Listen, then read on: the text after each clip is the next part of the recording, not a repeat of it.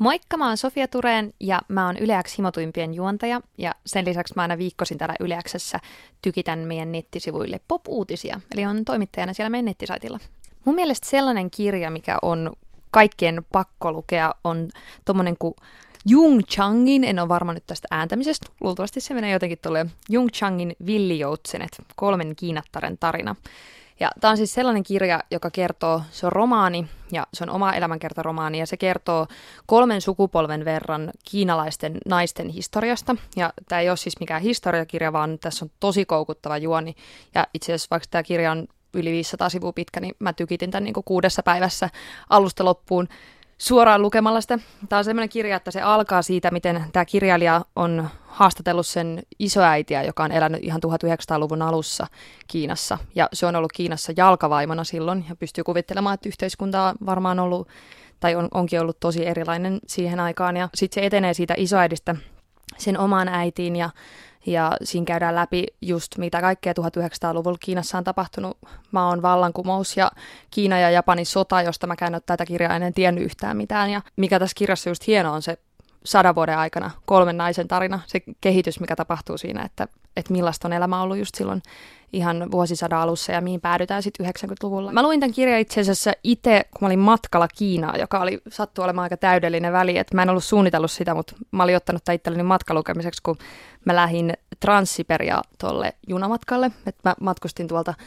Venäjän halki Kiinaan asti ja olin kuusi päivää junassa ja täytyy sanoa, että ne oli varmaan kyllä mun elämän ehkä rennoimmat kuusi päivää, että se oli niin ihanaa vaan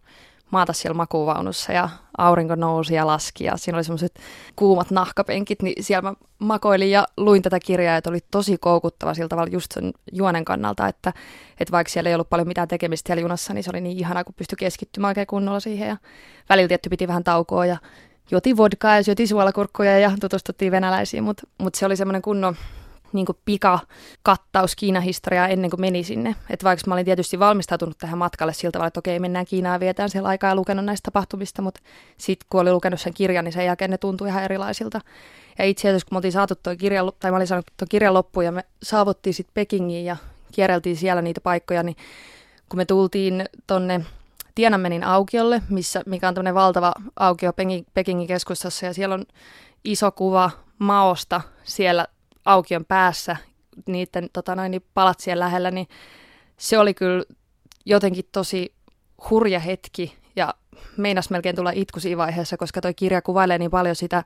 maan kulttuurivallankumousta ja sitä, miten hirveätä se on ollut ja millainen hirmuvaltias se maa on ollut ja, ja miten paljon ihmisiä on kuollut ja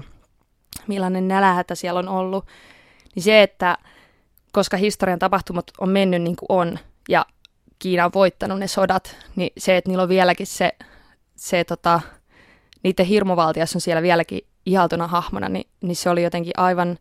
uskomatonta sen jälkeen.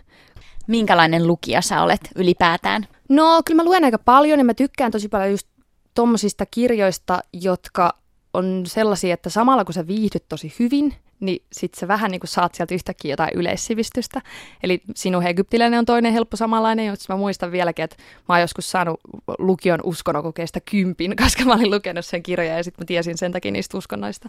Niin mä tykkään lukea kaikkea tällaista ja muutenkin kyllä mä myönnän, että aika tällaisia helppoja lukuromaaneja niin sanotusti luen. Siis mä luen myös aika paljon kaikkea semmoista futuristista skifiä, joka on mun mielestä tosi viihdyttävää. Mä tykkään kaikista semmoisista skenaarioista, että, että miten, millainen maailma saattaisi olla. Että niissä saattaa olla aika huonoa kirjoitusta välillä, eikä juonet ole niin hyvät, mutta mä tykkään siitä niinku ideasta, että kehitellään, kehitellään jotain vaikka, että esimerkiksi yksi sellainen kirja kuin Jennifer Government, niin siinä on silleen, että kaikkien sukunimi on aina se, että missä ne on töissä. Että sen kirjan mukaan mä olisin niin Sofia Yleäks,